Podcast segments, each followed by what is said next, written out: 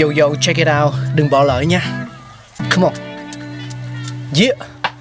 Thankful we got. Con người sáng tạo. Mà sống dồi dào. Tình tuổi trời sao vương cao là tích tắp. Phát minh đầy ắp xây đắp tương lai. Có một không hai nhưng liệu có ai còn nhớ dùng? Xin được gửi lòng biết ơn vô hạn đến những con người không ngừng sáng tạo, mang đến những phát minh mới thay đổi cuộc sống. Thankful we got. Chào mừng quý vị và các bạn đang đến với Thankful We một chương trình của Pladio được phát trên ứng dụng FPT Play.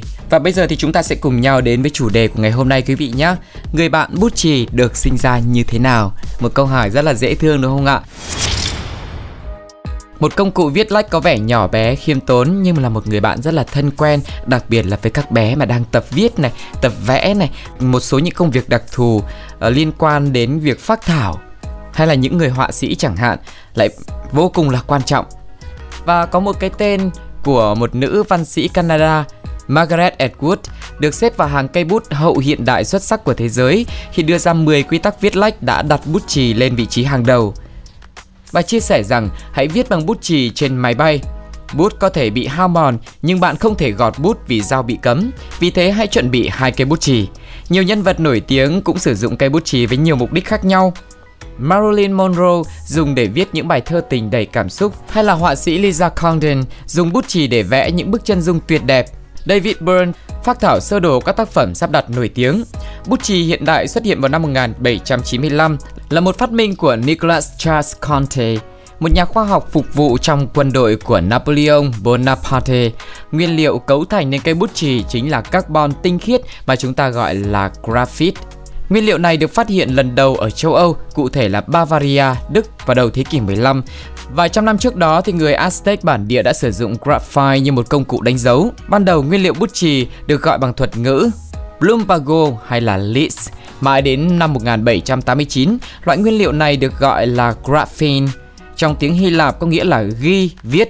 Riêng danh từ phổ biến hiện nay pencil bắt nguồn từ từ pencilus, tiếng Latin có nghĩa là little tail, đoạn chót nhỏ. Một từ dùng chỉ loại bút mai mực nhỏ được sử dụng để viết vào thời Trung Cổ. Tuy nhiên, lịch sử của cây bút chì cũng có một khía cạnh khá là tăm tối. Trầm tích lớn nhất của than trì được tìm thấy lần đầu ở Parodale gần Caswick ở quận Lake, nước Anh năm 1564. Từ đây thì đã gây nên một số những cái vấn nạn ở trong khu vực. Trong suốt thế kỷ 19 thì một ngành công nghiệp sản xuất bút chì quy mô được phát triển xung quanh Keswick để khai thác than trì chất lượng cao. Nhà máy sản xuất bút chì đầu tiên được thành lập vào năm 1832 ở Keswick và Cumberland Pencil là một trong những công ty hàng đầu sản xuất bút chì thời ấy. Công ty này vẫn duy trì hoạt động tới ngày nay, dù các mỏ than chì ở địa phương đã đóng cửa và nguồn cung cấp than chì chủ yếu hiện nay đến từ Sri Lanka và nhiều vùng xa xôi khác. Bút chì Cumberland là một trong những nhãn hiệu có chất lượng hảo hạng nhất vì than chì không bụi và ăn giấy rất là tốt. Faber-Castell vừa kỷ niệm 250 năm thành lập, cũng là một trong những nhà sản xuất văn phòng phẩm lớn và lâu đời nhất thế giới. Trong đó thì nổi tiếng nhất là loại bút chì màu mà từ thiếu nhi cho tới các họa sĩ rất là ưa chuộng. Quá trình sản xuất của một cây bút chì bắt đầu bằng việc Nung một hỗn hợp của nước, đất sét và than trì trong lò có nhiệt độ gần 1100 độ C trước khi bọc chúng trong một lớp gỗ bao quanh. Hình dạng của lớp gỗ này có thể là hình vuông, đa giác hoặc là hình tròn, tùy thuộc vào mục đích sử dụng của bút chì. Thí dụ như thợ mộc không bao giờ chỉ sử dụng bút chì tròn vì chúng dễ lăn khỏi bàn làm việc.